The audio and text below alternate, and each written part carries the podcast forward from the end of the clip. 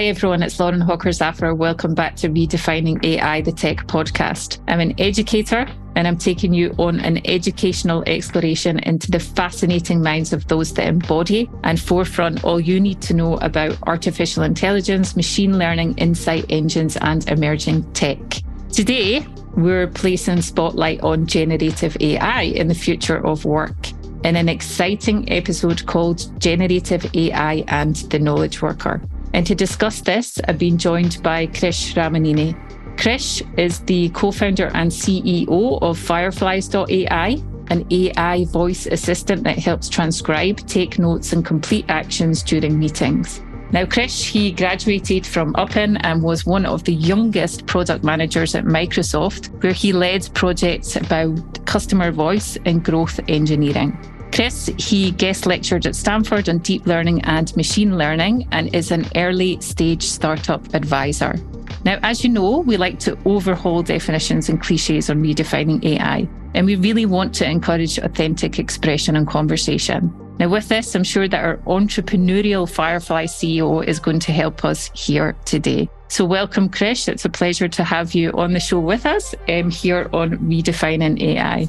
Thanks, Lauren. I'm excited to be here. And likewise, very interesting topic to dive into, very timely. So looking forward to our conversation. Yeah, it is. It's a very interesting topic. And I do think um, you've hit the nail on the head when you've used the word timely. Um, I mean, you join us from, from the San Francisco Bay Area today, Krish. How would you describe the vibe in the area at the moment? I mean, there's a lot happening. The tech industry, I mean, it seems like it's in a lull. It's plagued by this widespread um, sort of layoff, and there's also a down economy.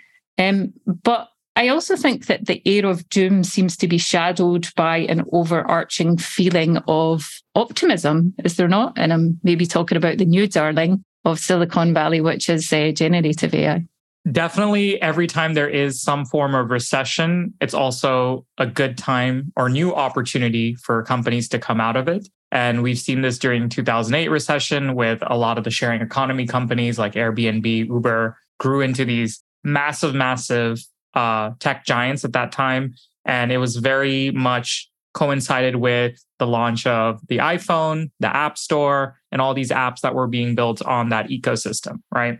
And generative A I is that same sort of opportunity that I see for companies where, yes, some of the larger companies are laying off, but you have this new technology, new this new innovation, more entrepreneurial excitement is going to be coming around this. I recently heard from some folks uh, from Y Combinator, where almost every one of the companies in the current cohort is doing something related to generative A I, which is very interesting, right?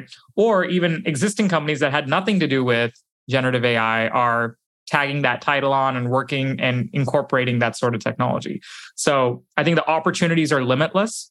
One thing I would say is that it's still a very, very early time period for this and a lot of explore, exploration that's being happening.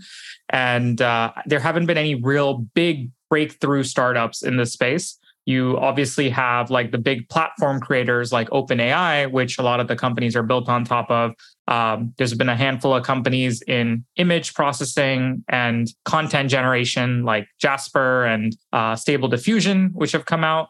But for the large part, most of the cool hacks that you see online or people sharing the, their experiences with ChatGPT is just a starting point right now. I think ninety percent of that will be just that, very simple, gimmicky things. But over time, we can see some really true enterprise value being created. Mm-hmm. I mean, a lot of things that um, you forefronted there are quite interesting. A couple of points that I'd pick up on, or a couple of, couple of words, would be like, you know, this new innovation, this breakthrough. Do you think it's the breakthrough that a lot of, as you mentioned, startups see as an opportunity to be able to make their mark? I mean, what is it about this, this new darling, this new technology that promises an opportunistic way forward Um, in the tech ecosystem? One is the barrier for using machine learning, deep learning technology has all of a sudden become lowered. This happened in the past when you had operating systems, compute engines, transistors, Moore's law, like all of the same sort of effects, but now for A I. And I think A I is a place where it can have a compounding effect and go maybe even faster than Moore's law. So one thing is you can be a small startup, a two-person, three-person company that can build some groundbreaking, groundbreaking technology leveraging all of this stuff. So I saw a demo very recently on Twitter where these folks were putting together and building a hackathon, and they were using some really powerful things. So a few years ago, Google shared Google Duplex, which is where you can call this assistant and it will make reservations for you at a restaurant. Mm-hmm. Very powerful technology. That was about maybe four or five years ago. Today, with this generative A I technology, two engineers in a couple hours were able to recreate that same thing, right? So the barrier has definitely decreased, and we're going to be able to see more robust, powerful technology uh, not possible before. I've been working in this space since about twenty sixteen. So I've seen a lot of ups and downs with A I. Everyone says like A I is here, it's ready to stay, but sometimes we were premature even back in twenty sixteen.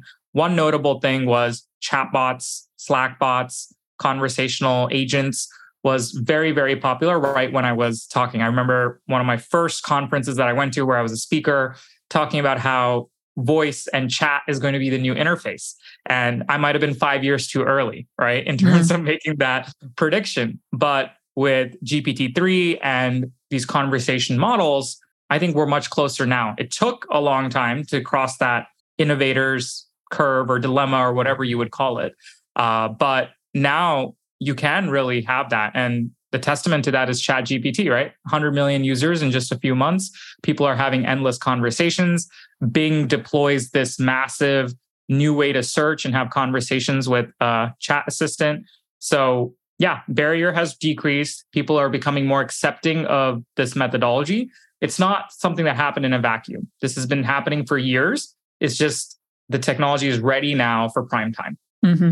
And with the um, accessibility, you mentioned that we're closer to maybe what we foresaw as being a breakthrough point five, six years ago. What do you think, in your own opinion, does the introduction of generative A I mean concretely for the software market? Can you foresee something yourself? Specifically speaking for enterprise software, work productivity software, which is where I work mm-hmm. in, I would say every software piece can be rebuilt from the ground up. Historically, we've had systems of record, systems where we have to go do the work, put in data into those systems. Now we can do have the systems do the work for us, right? The common example is uh, I can have a system that helps me write my articles and blogs and documents and all, all sorts of things. I can have systems that can go back and pull through repositories and provide me answers. So that is something that is really the turning point, is we don't have to just enter all this data. We can actually make sense of this data, utilize it, and have the system do some of this work. Specifically at Fireflies, what we look at when it comes to generative A I, there's three paths. One is knowledge retrieval. So you're able to do some forms of knowledge uh, extraction. So for example, from a meeting, uh, if you have information, you can just ask our A I assistant, hey, what did so-and-so say about X topic or X issue? What did so-and-so say were their strengths during this interview, uh, recruiting interview? So that's knowledge extraction. That's one thing.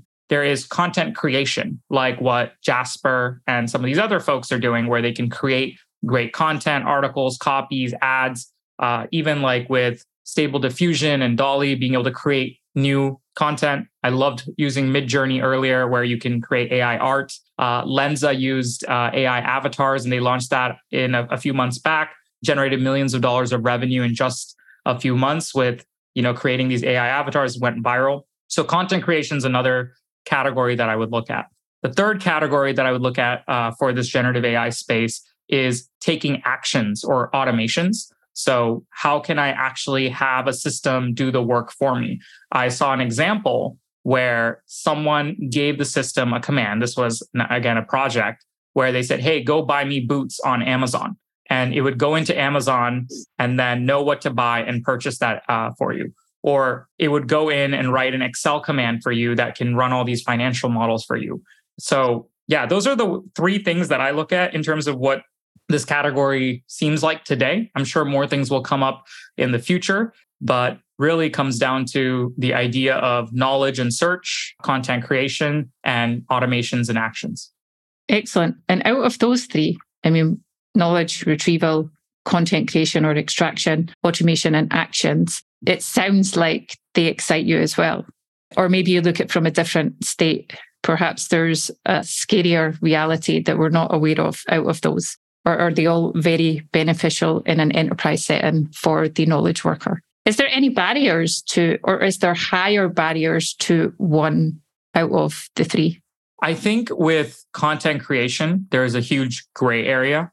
And we're starting to see some of these things come up as well. So for example, if people are writing code using Copilot or some of these tools, the question then comes up, right? How much of this code is copyrighted, or who has ownership over it?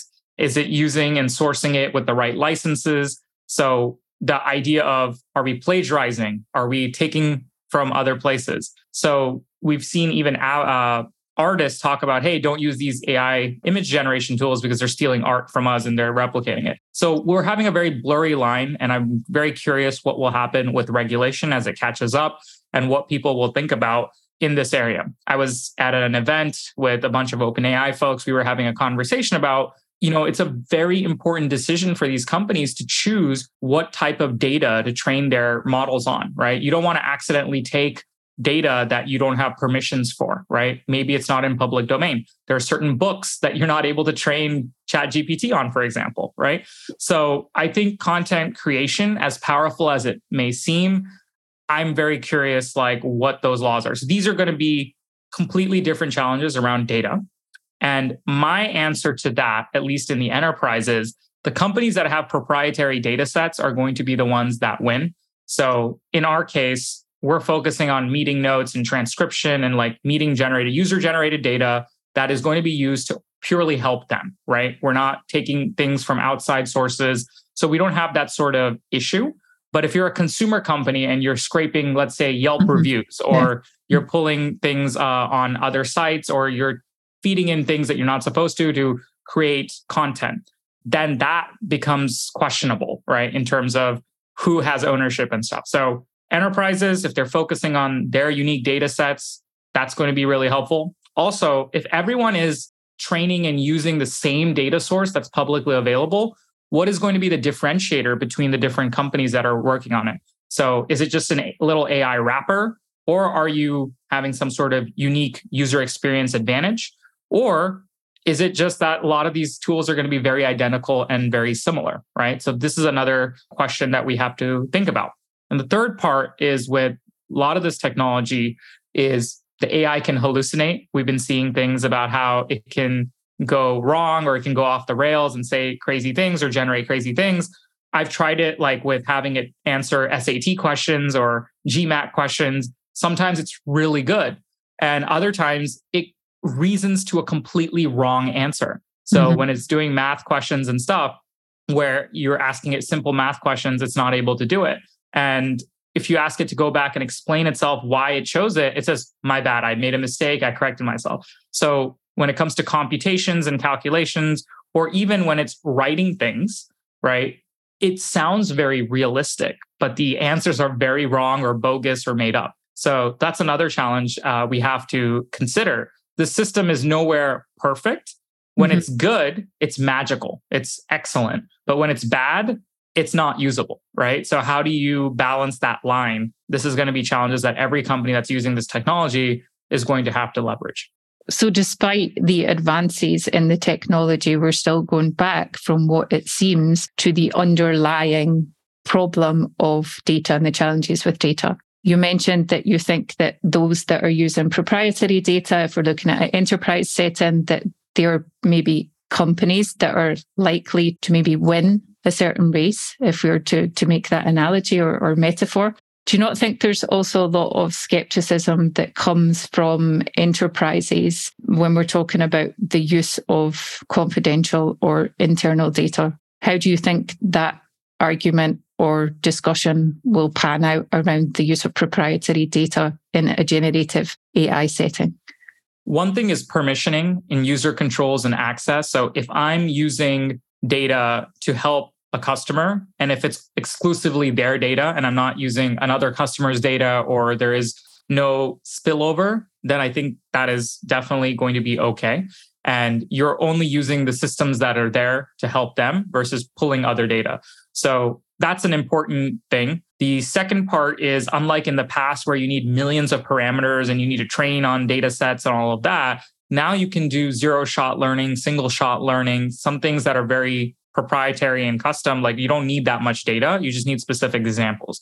I also believe in personalization. That's like mm-hmm. a really big opportunity. So one of the things we're experimenting with here at Fireflies is we have a general A I-generated summary that is created after a meeting with transcripts. It can be bullet point notes. It can be paragraphs. You can pick and choose. We said, can we take that a step further and really provide customization?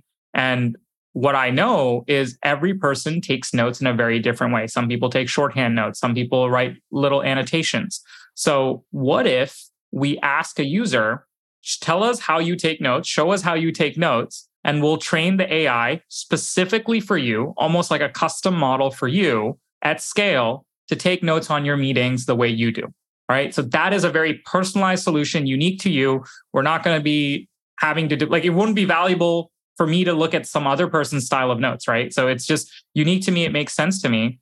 That is a huge advantage. So I think personalization is possible with uh, G P T three. The other problem with with this A I hallucinating or coming up with random stuff, when you pick specific problems that you want to solve for an enterprise, like for us, we're going very deep on meetings, knowledge retrieval, summarization, we can confine the variables and limit what it can do.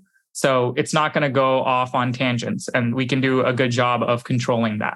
Mm-hmm. So yeah, I think privacy controls are really important, but everything we're doing at Fireflies is to make sure that whatever data we're using to help is going to be used exclusively for your data and for your use cases and not spill over to another company or another customer. Well, it's just an interesting thought. So let's take that component of personalization. And if we look at the personalization that you've um, highlighted there, in the sense that you've outlined that people take notes differently, how is it possible then? And again, we're looking at from maybe more of a technological angle, like computational processing. How is it possible with, you mentioned G P T three and the personal data, let's say, if I were to interact with the system, how is that possible? What tech allows that? Great question. So if I had to do this exact same thing in the past, right, I would have to do some sequence to sequence models. I would have to maybe use certain types of classifiers. I would have to use almost a million parameters, hundreds of thousands of parameters, and still wouldn't be good.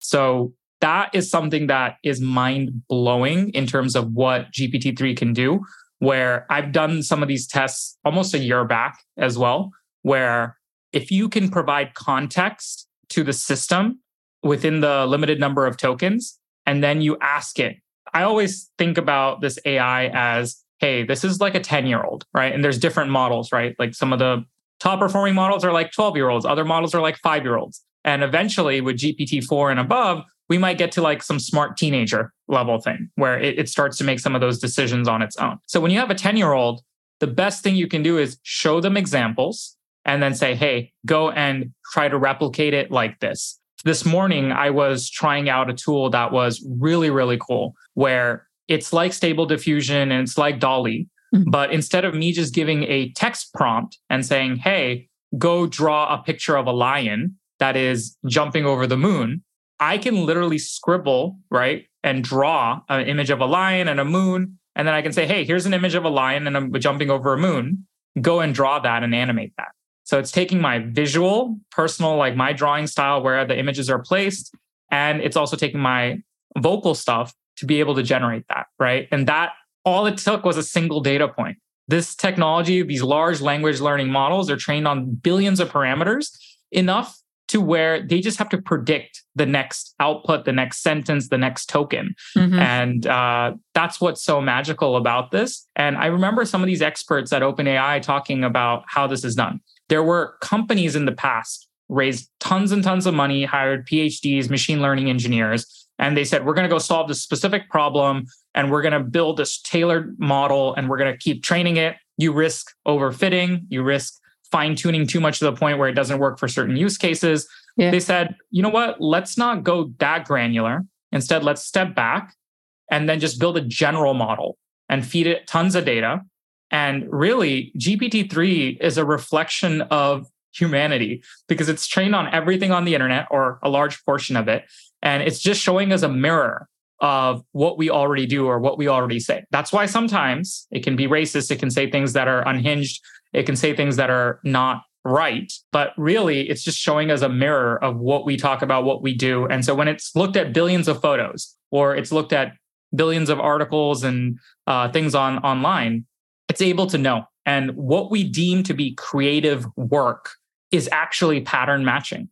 And that was the crazy thing for me, that realization that unique creative stuff that humans do, which we thought machines could never do, that stuff is really like pattern matching, like music creation, lyrics creation, blog writing, all of that is pattern matching. And if you do it enough, enough, enough, you can have that. So yeah, that's that's the large language learning models. That's the breakthrough. And also there's a technological breakthrough with the different types of technology and the tensors and all, all the things that you're able to use, which have reduced the cost significantly to be able to train data at this scale, at this level. It's to a point where I feel like for OpenAI and some of these companies, they just had to say, okay, if I put X money in, train X model, we know it's going to have Y performance improvement.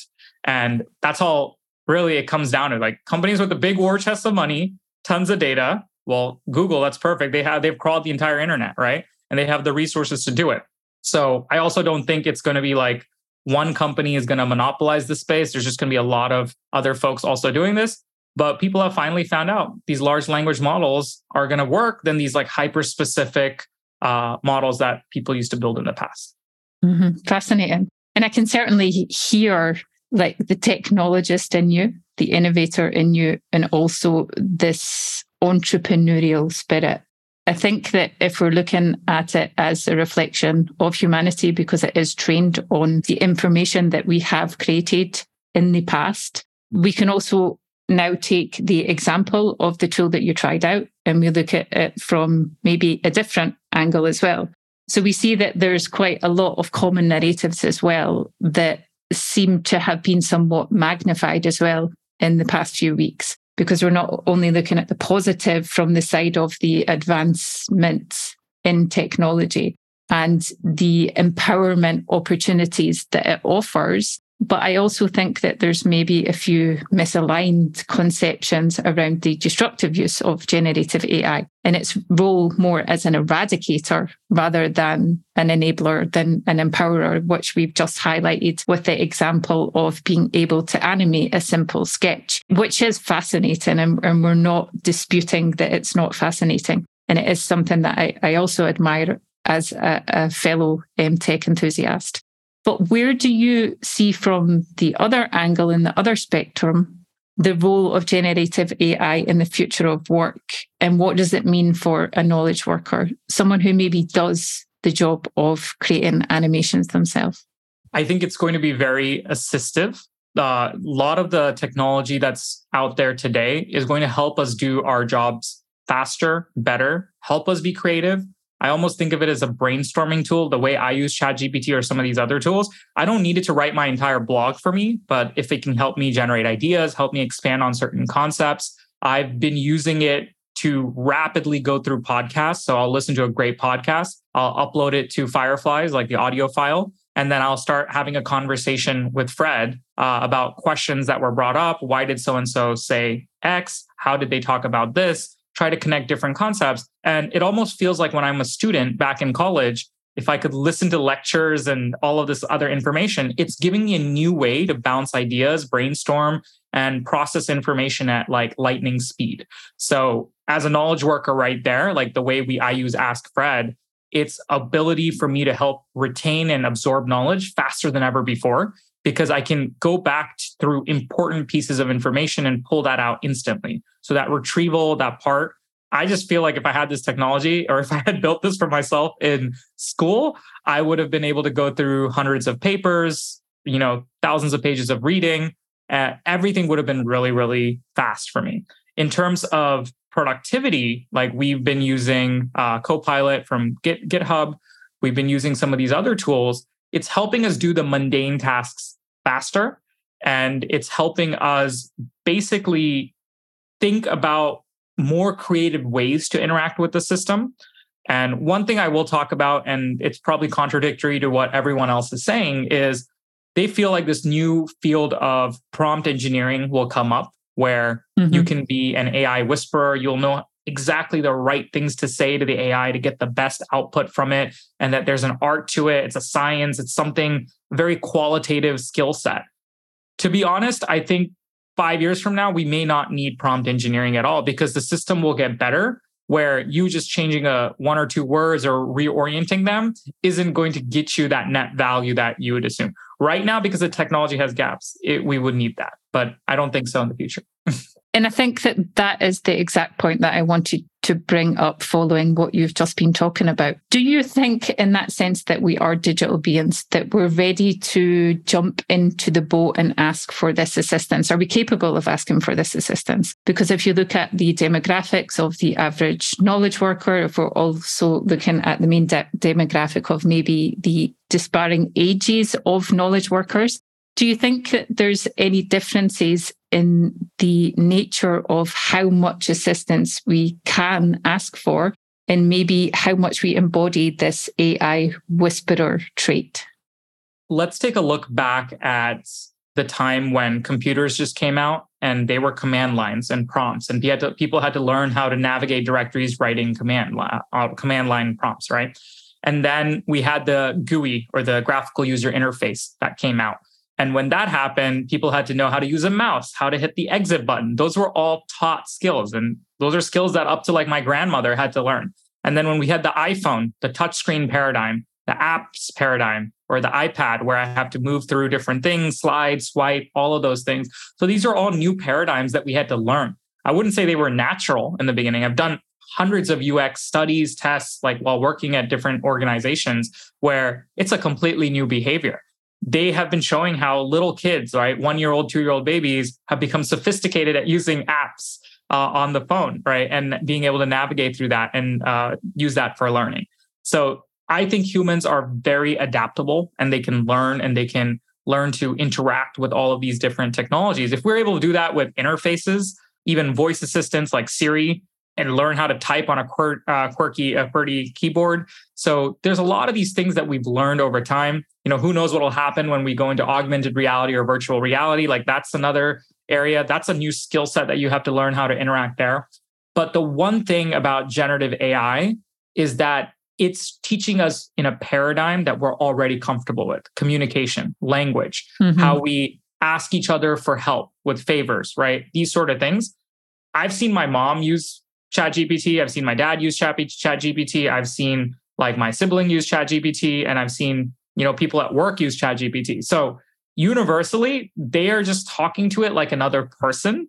And who knows, maybe once the technology gets to that level where you can just have a conversation and it can help and assist in that way, it might end up being the most natural way for people to work. It might require some trial and error. Hopefully it doesn't hallucinate and go off the rails and say something crazy. Uh, but assuming we control for those parameters, I think it's a very natural extension and adoption will be easier. That the data shows it too, because when G P T had this technology out for almost a year, we had early access to this technology. They had the G P T playground for developers to go and play around. Mm-hmm. It was not as user-friendly. All of a sudden, they go in and build this chat interface. And in two months, it gets one hundred million users. Same underlying technology, different deliverability. Mm-hmm. And now you see yeah. that difference, right? The so, power of the U I.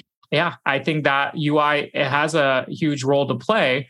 We're going to have more, more and more companies that start thinking about how do I seamlessly integrate the U I, the experience, and the technology so not to overwhelm the user. In fact, I think it's like the other problem with ChatGPT because you can do anything and everything. It's hard for a user to like know where to get started. So that's that's the thing that I think for enterprise software, if you're focusing on specific verticals, specific things, when people talk to Fred, our A I assistant, we look at certain behaviors, what they like, what they don't like, but it's in the context of meetings and knowledge retrieval and getting answers to it. But even there, we've seen some very, very clever prompts that people have come up with.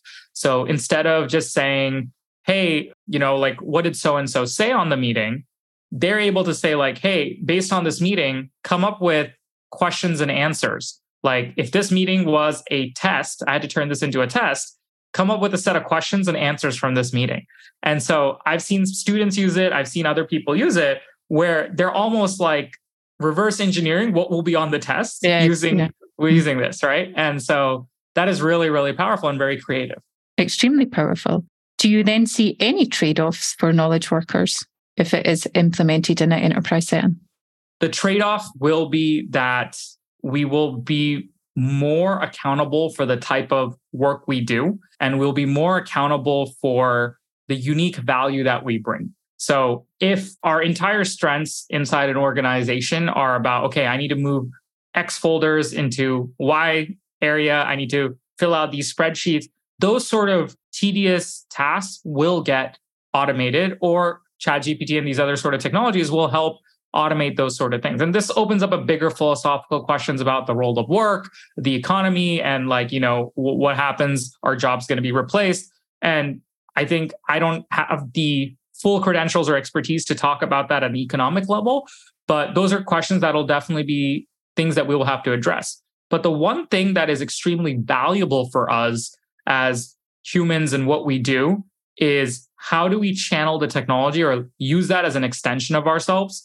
And ultimately the thought, the ideas. So if you want to write a great blog, you already have some ideas of where to go, and you're having this system and you're using it to guide you, right, in, in, in those directions. So it's really about the thought process, the ability to think. When a lot of people go to college, right, people used to make fun of like liberal arts education because, oh, what are you doing? You're just learning how to think, right? Like anyone can think, go solve a math problem. That's more important. So when the computation side is already being taken care of by A I, I actually think thinking and learning how to think is extremely valuable because that will help, you know, figure out wh- where to go with it. I, it's very unlikely that we can go and talk to A I and say, hey, come up with a billion dollar startup idea, go write the code for it, and then build it out for me. And so that we don't need any people to work on it. Very unlikely, but the people that would have to help and think through like different problems. Instead, I, hey, I have this specific problem. Uh, how do we think about it? How do we tackle it? And we also try to avoid subjective areas with our A I, right? Instead of, if you're having an interview, you could theoretically ask Fred, score this candidate on why I should hire him or why I should not hire him. It's going to make up some answers that seem believable, but it will be still biased, right? Because if you mm-hmm. tell it to come up with five reasons why I should hire this person, it'll come up with five reasons. It'll come up with five. Say, yeah, if you say, tell me five reasons why I shouldn't, it will. So that's where the human element is extremely important. And instead, we tell people, be objective. Instead, ask it, what did this candidate say they were not as experienced with? That will give you better knowledge, better, it'll give you the be- better information and equip you with the right context to make that ultimate decision. But you shouldn't let A I make that decision for you because that could end up poorly, right? And I don't know if that'll be the case ten years from now, but it's still something to be said uh, about just don't let it make the object, uh, the subjective decisions. You should get objective answers and then make that subjective call. Yeah, and that definitely underlines your argument around the whole prompting people, well, prompt engineering and teaching people how to think. The soft skill development of being able to communicate and ask the right questions. If we twirl it round and go back to how you're thinking and what you're thinking about with the uh, motion and everything that you're pushing forward at Fireflies. What do you see is not being spoken about in the generative A I market that pertains to actually what you're thinking about in motion and at Fireflies? That's a good question because we ourselves are still figuring a lot of things out and we'll have to see where the technology goes, both in terms of cost, because this sort of technology is quite expensive to in order to run, whether it's for an individual user or for millions of users. So cost and how will that trend down? We're betting on the fact that it'll probably get cheaper, maybe open sourced over time. So I think the technology and the cost layer will dictate a lot of the business models that come out there. The other things we think about from our context is, okay, if technology is not necessarily going to be the biggest blocker, like the machine learning and stuff is not the biggest blocker, how do we leverage it in a smart way, right? How do we help people make the most of this technology and be as creative as possible? They don't know all the things that they need to ask right? The A I. So a lot of things that we think about is, okay, what are things people can get out of a meeting? Well, first, let's figure out what type of meeting it is. And two, let's figure out what type of things they want to answer from that meeting or what type of work that they're trying to do, right? If you're a salesperson, you maybe you're trying to pull out the budget, the decision maker, and then go fill out your Salesforce C R M. That, okay, great. We can build an extension around that and you can go and run it. So a lot of customizability, a lot of like building blocks.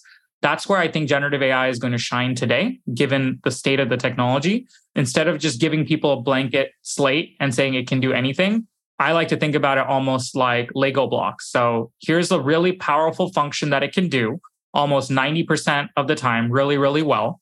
Let's go build some workflows around it. Let's build some use cases around it. So everything we do at Fireflies is oriented around workflows and integrating this sort of technology into what you're already doing. For one of the things that we look at beyond what we're already doing today, and this is like the bigger vision for Fireflies, is how do we become multimodal? Meetings are definitely where people spend a lot of time. It's one of the hardest data sources to process, right? Transcription, accuracy, speaker diarization, all of that. But can we apply the same sort of technology that we have to other forms of conversations, other forms of knowledge, documents, maybe emails, maybe messages? And how do we bring all of that seamlessly in one experience for end users? That's something we're thinking about um, in terms of the future of Fireflies.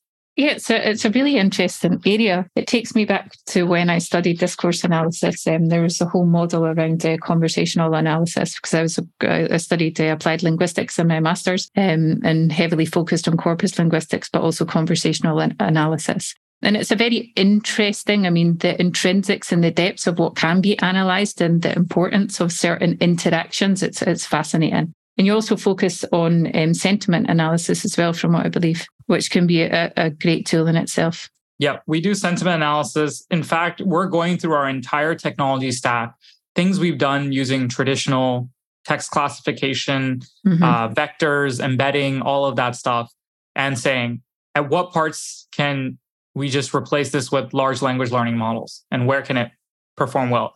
Maybe like our sentiment models can be tweaked with L L Ms. So that's how we're approaching this and seeing so- sometimes maybe you don't need L L Ms to solve everything, but there's other times where I don't know how it does it, but it's magic. It's working really well. We should go, go ahead and apply it, right? So that's something that we have seen. And sentiment is actually a really important filter for our customers because they want to know when our, their customers are happy, yeah, exactly. angry, like candidates, et cetera. Yeah. So sentiment tracking is really big. There's other other metadata as well. Talk time, like if you're on a call, is there one person hogging the conversation the whole time? So there's metadata level insights as well with this whole conversation intelligence thing that we do.